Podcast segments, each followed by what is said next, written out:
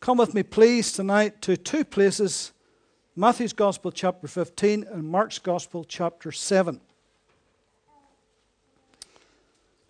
Uh, tonight we're going to look at another notable woman who is nameless,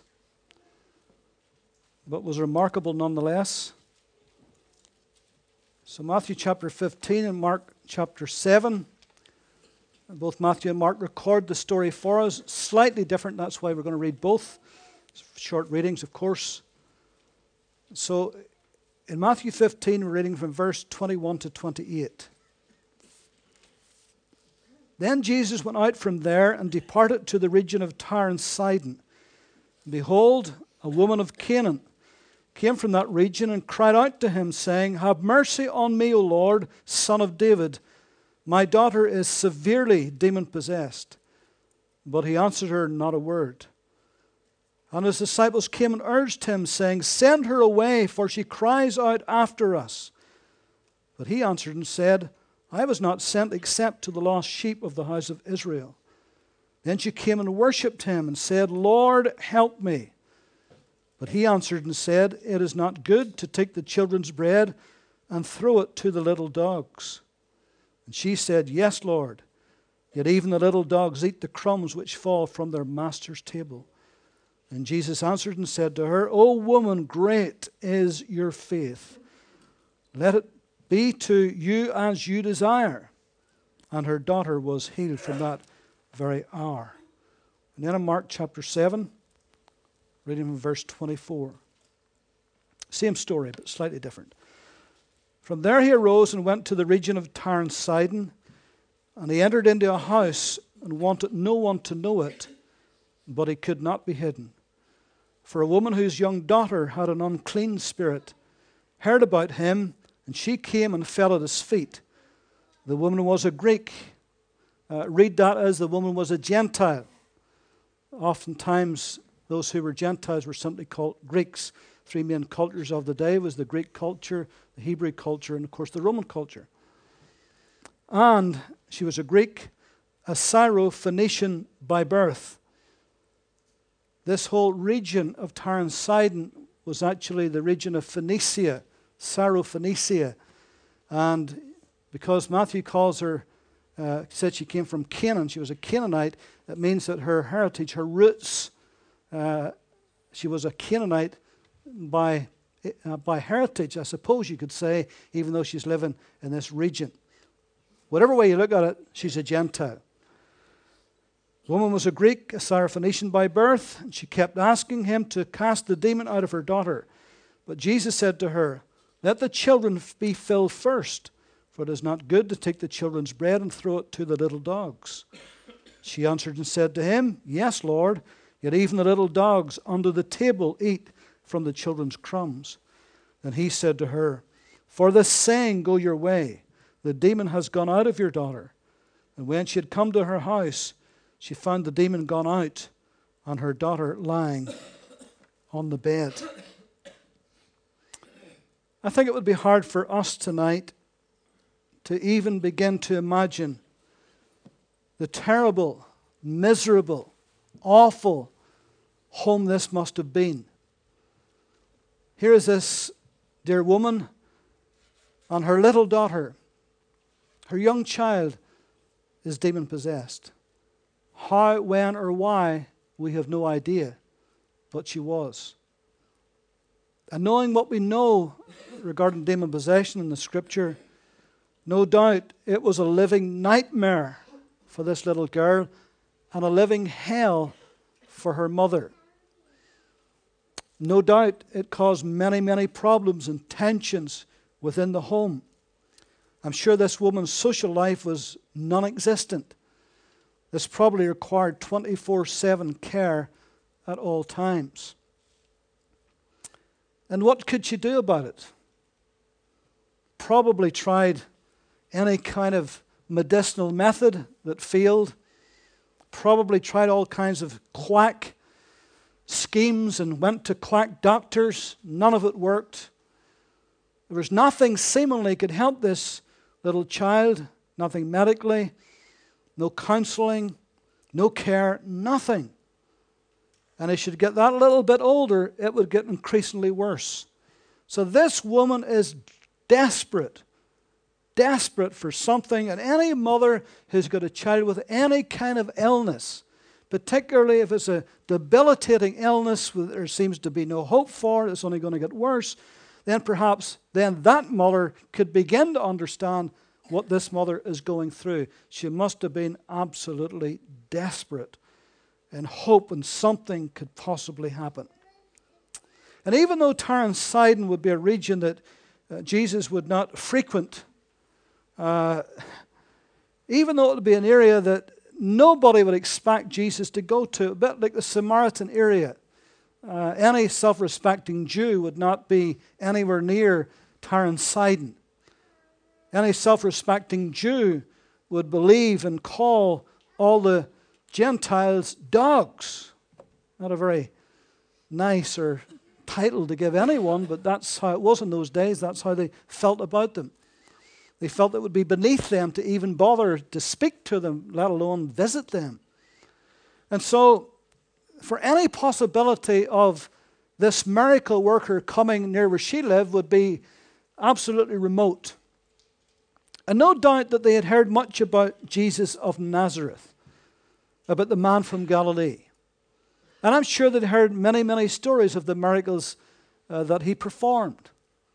Probably somebody would tell her about the time that Jesus went into the, the synagogue in Capernaum and how that there was a man there who was uh, blind and, and, and dumb and how that he he was demon possessed, and, and, and Jesus cast that demon out of the man, and he was able to see and he was able to speak. And maybe they told her about the time that he took that special journey to the country of the Gadarenes, where that poor man was in the graveyards, running naked among the graves and cutting himself, and, uh, and, and they chained him, and he would break the chains like twigs, and he was a madman.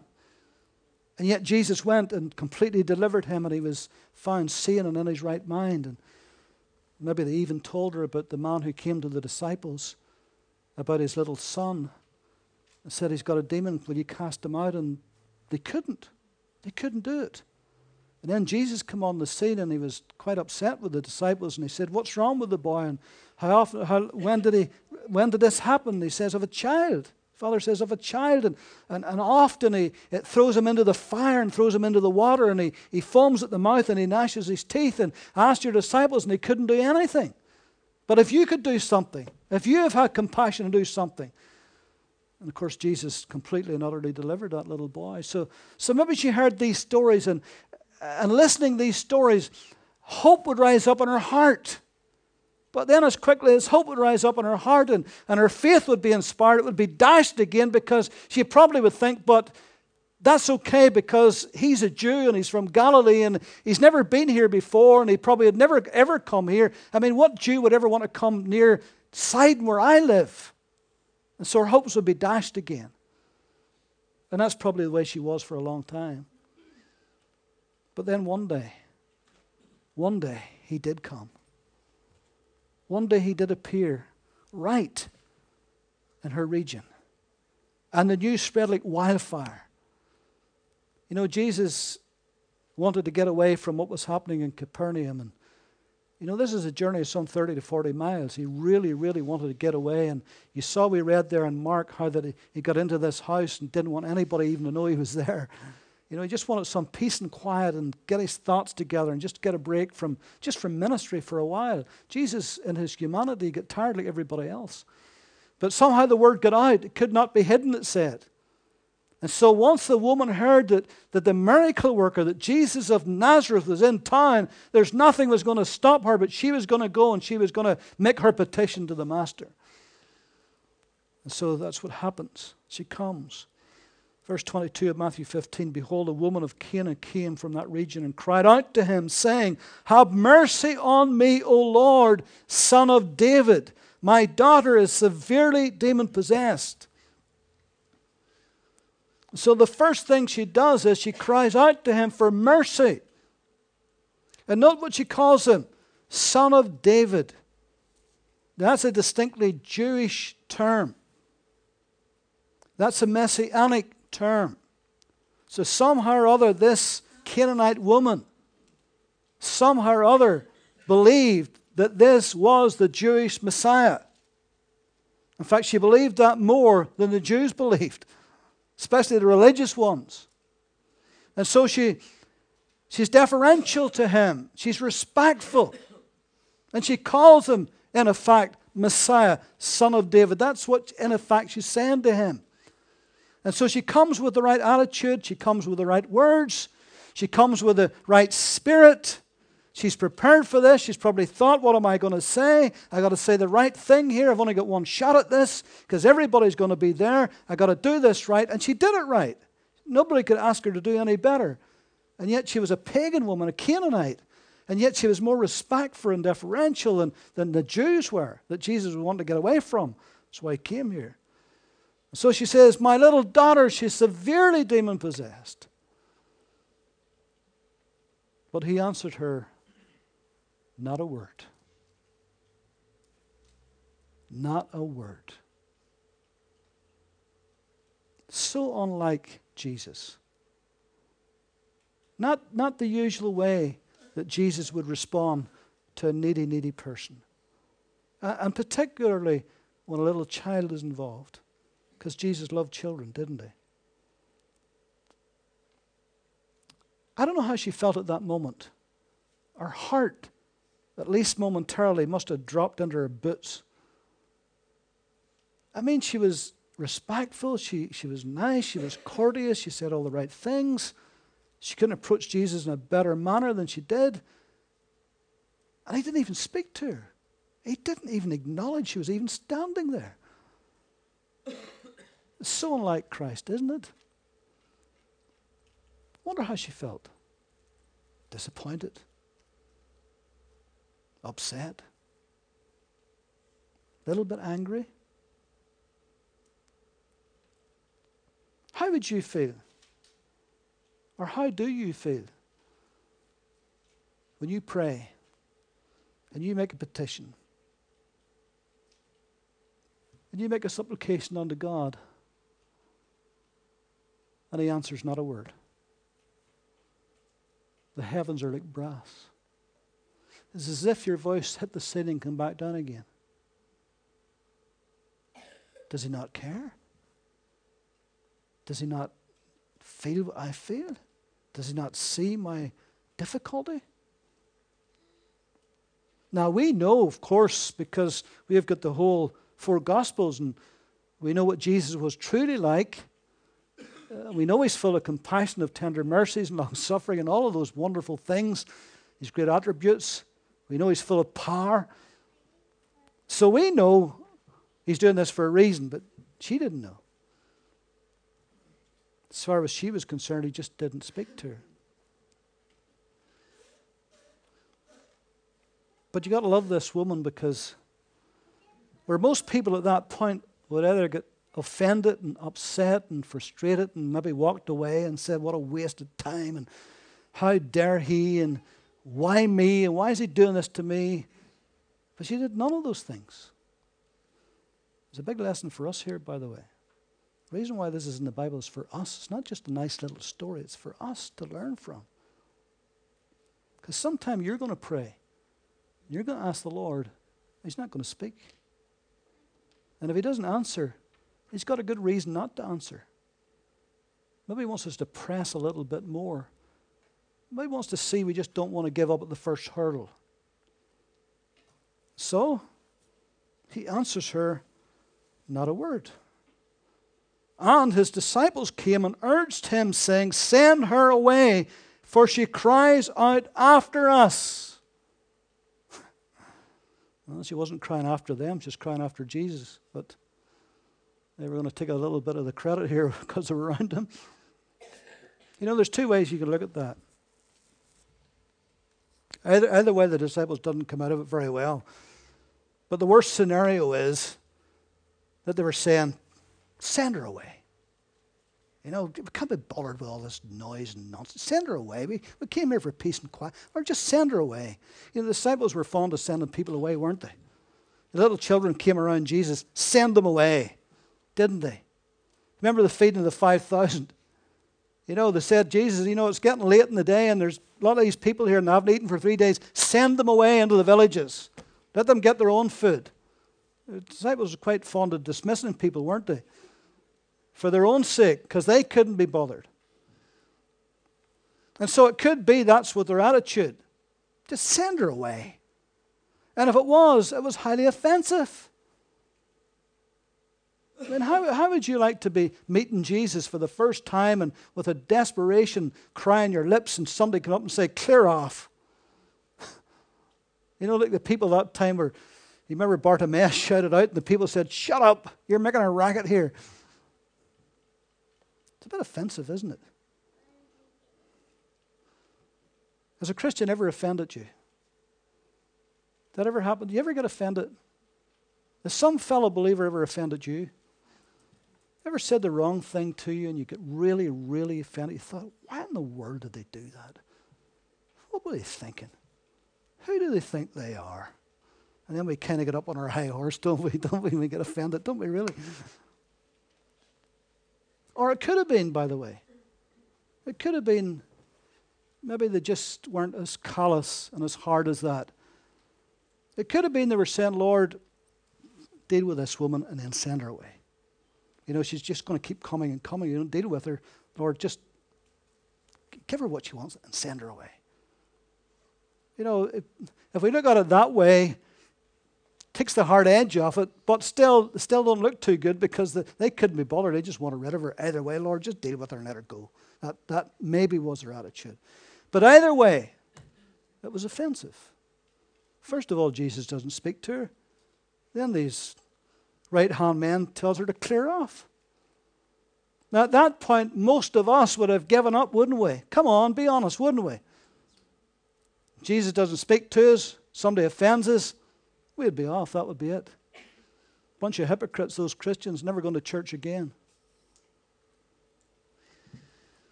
So they said, Send her away, for she cries after, out after us. But he answered and said, and it's implies saying this to the disciples, not to her. Because you know, they're the ones are speaking to him, so he's addressing them. She's standing right there. He's not speaking to her. And he, he might even have his back to her. The disciples talking to him. He answers them, and he says, I was not sent except to the lost sheep of the house of Israel. So if they're saying to him, Lord, would you deal with this woman? Would you just deal with her and let her go? He's saying, but wait a minute. I was not sent except to the lost sheep of Israel.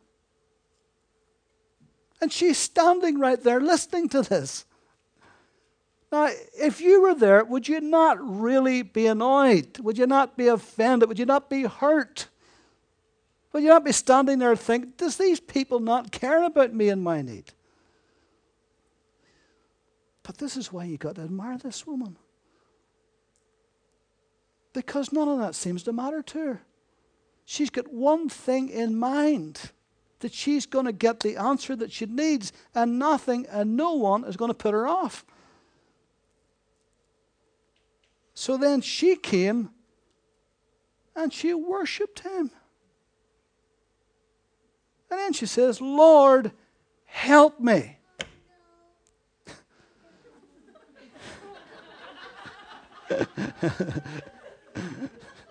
That's cute, isn't it? Lord, help me. That's all she could say. Uh, you can almost get to see the point where now she's really getting desperate here. Uh, up to now, nothing has worked. Jesus ignored her. Disciples has rid with her. They just want to get rid of her. Jesus turned his back on her. He's talking to his disciples as if she's not even in existence. And she falls at his feet, worshiping him and saying, Lord, help me. Very short prayer. But it's her faith behind the prayer that really moves the master. It's not great flowery prayers, not great flowery words. And all the time, this is Jesus, what he's wanting to do. He's teasing out of her that faith that was there. He's teaching her something, he's teaching the disciples something, and he's teaching us something. Then she came and worshipped him, saying, Lord, help me. But he answered and said, Boy, this just seems to go to bad, from bad to worse for this woman. I mean, this is so unlike Jesus, except we know why he's doing it. He said, It is not good to take the children's bread and throw it to the little dogs. Now, the King James Version says throw it to the dogs, but it's in the diminutive, the word, and it means the little dogs, little household dogs, little puppy dogs. Dogs in the East were not well respected at all. Mostly they would not be about the home except and when they were little puppies. And that was probably because of the children. Once they get up, they'd be kicked out. Many times just to roam the street in packs. In fact, if you go about even Eastern Europe today, we saw them in the Ukraine. When you go there, you see packs of dogs running in packs all over the city. Because nobody cares about them. They're feral, they're wild. And because the Jews called them, the Gentiles, dogs, Jesus uses this term, only he softens it somewhat.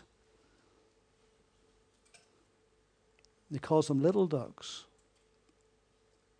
little puppies. But it can still be offensive to her. It's a big test of her mettle. How easily offended we can become. So he said, It's not good to take the children's bread. The children, when he's talking about the children's bread, he's talking about this wonderful gospel and all that it involves, including the healing of the body. Remember, in another uh, particular passage, he said that healing is the children's bread. So he's using this terminology, knowing that she knows what the Jews think of them. So she's been greatly tested here. So he said, It's not fitting, it's not right the children's bed should be taken and thrown to the little dogs. How's she going to respond to that? She has many, many opportunities to quit, hasn't she? Most of us would have given up long ago. When he answered not a word, that would have been the end of that prayer. But not this woman. And then, and this must have pleased the heart of Christ. then she, she this is a master stroke. She takes the very word, this is very, very unique in the, in the four Gospels. She takes the words of Christ and she turns them back on him. Usually, t- Jesus took people's words and turned them back on them. She takes his words and turns them back on him in a nice way. But this was a master stroke. And this showed the depths of this woman's determination of faith to get an answer. And it really, really touched the heart of Jesus. And she says, Yes, Lord. You're right. That's right. I, I, I, don't belong to the family home. I'm not like the children sitting around the table. I'm a Gentile. I'm a dog. You're the chosen ones, not us. Yes, Lord, that's true. I accept that. You're right. No arguments here, no theological discussions. That's okay, Lord. That's right. You're right. It's wonderful sometimes when you don't understand what the Lord's doing that you can still say, Well, Lord, you're still right. I can't understand it, but you're right. You're never wrong. You're right. That's a big help, isn't it? She says, Yes, Lord. Then she said, Yet, even the little dogs eat the crumbs. And the word crumbs there she uses is in the diminutive.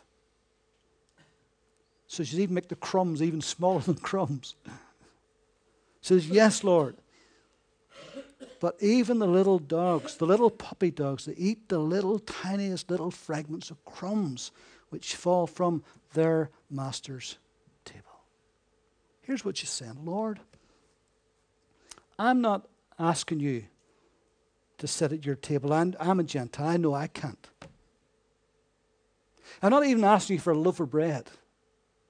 I'm just asking for the tiniest piece of the tiniest crumb. That's all I'm asking. I'm not going to take any of the children's bread. They'll have their fill. But the bits that slip through the cracks in the table that falls on the ground that the dogs eat, that's enough for me. Just the tiniest little bit will do. And what she's really saying is, Lord, you have so much power. You have so much power that the tiniest little portion will be enough for me. Jesus said, If you have faith as a grain of mustard seed, the least of all the seeds. Lord, I'm not asking much. Just the tiniest little crumb of your mercy and your compassion and your power. That's all I need. And that was the very place and point that Jesus was getting her to. And that's the place he wants to get us to. I don't think we've got there yet. If you got there, I don't think I'm there yet. But that's the point he wants us to get to. Which fall from their master's table. Notice it says master's table. You know, the householder, he feeds his children. The master feeds the children first, and after the children are well fed, then whatever's left, he gives it to the dogs. But the children get first. And he's the master, and he can do that. So she said, Lord, you're the master. I, am not even one of your children. I'm just a dog. I'm just a Gentile. But you're the master, but that's okay. If I'm just a dog, if I'm just a little dog underneath the table, that's fine by me.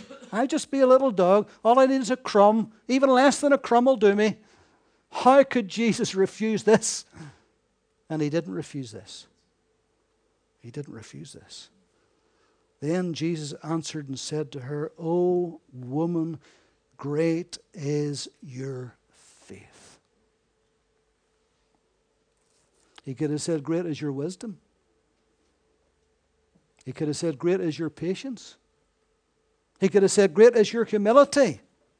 Because she had all those things. But the thing that he chose to commend was her faith. Without faith, it is impossible to please God.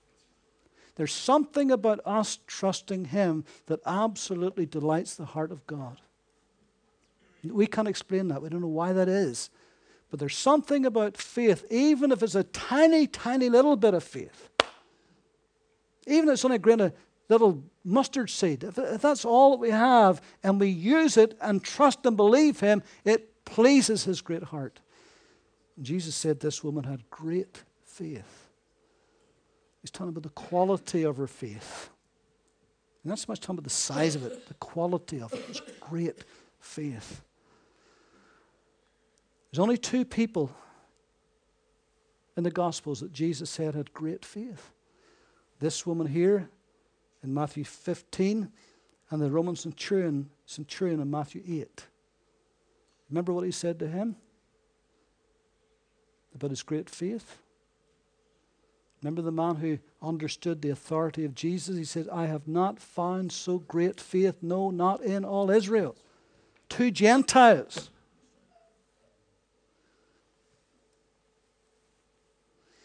And here are we, and we've got the whole book We've got all the scriptures, we've got everything.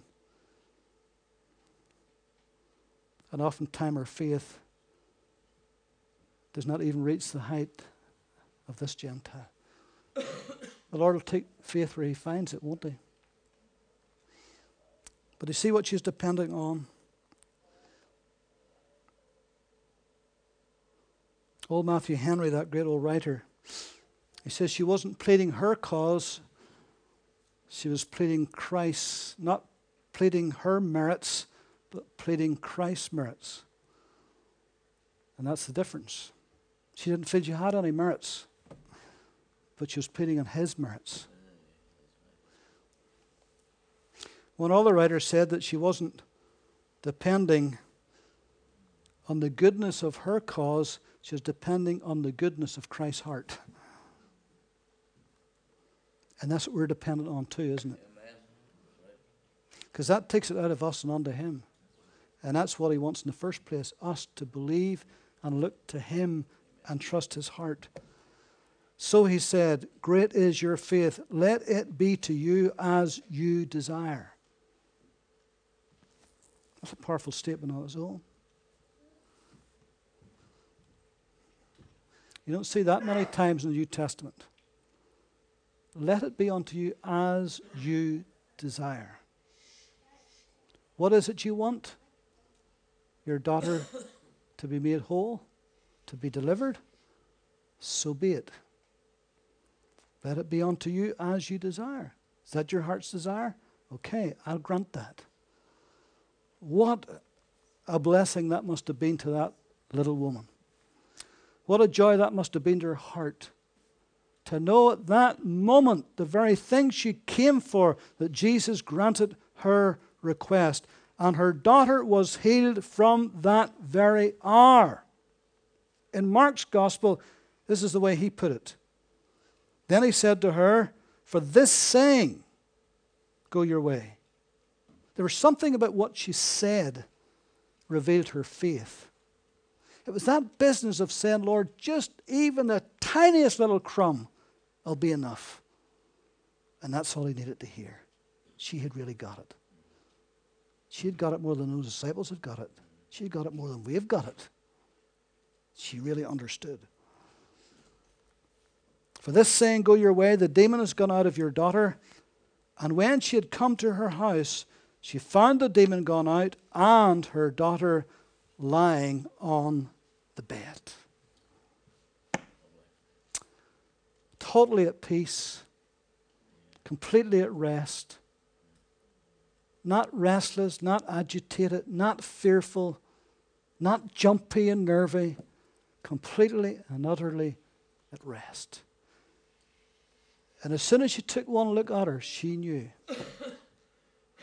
she knew that was gone. And it would never return. And that little girl's life and that mother's life would never, ever be the same. And this woman became notable because of her great faith. She became notable because she was only one of two people that Jesus commended so highly for their faith.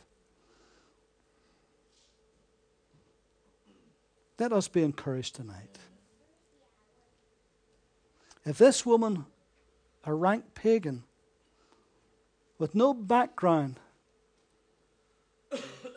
in the religion we believe in, if she could come to the Master and she could get what she wanted, can we not get it? Are we not the children? Is this not the children's bread? Surely we can get a portion, can't we? We can sit at the table. We can take our fill. Let's pray.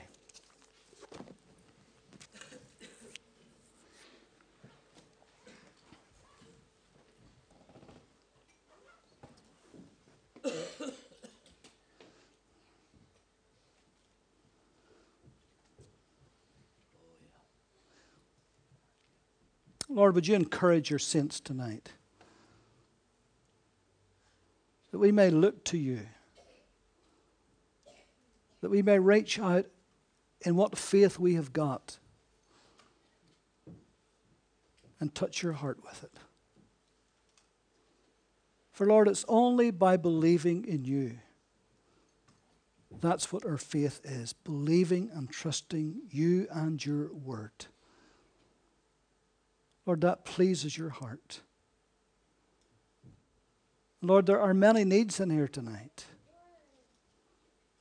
There are those who may listen to my voice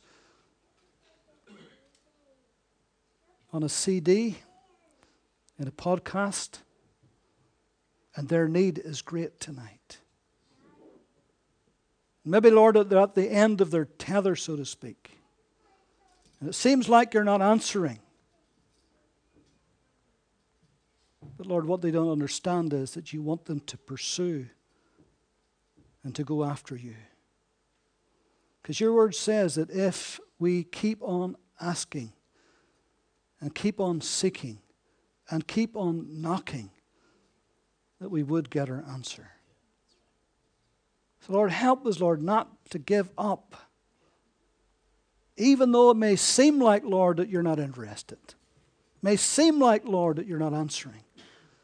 Help us, Lord, not ever to give up, but to press in and to press on and to touch your heart with our faith, that we may receive what we need. Lord, should it be a miracle, should it be a mighty breakthrough, that we may receive what we need from the hand of the Lord.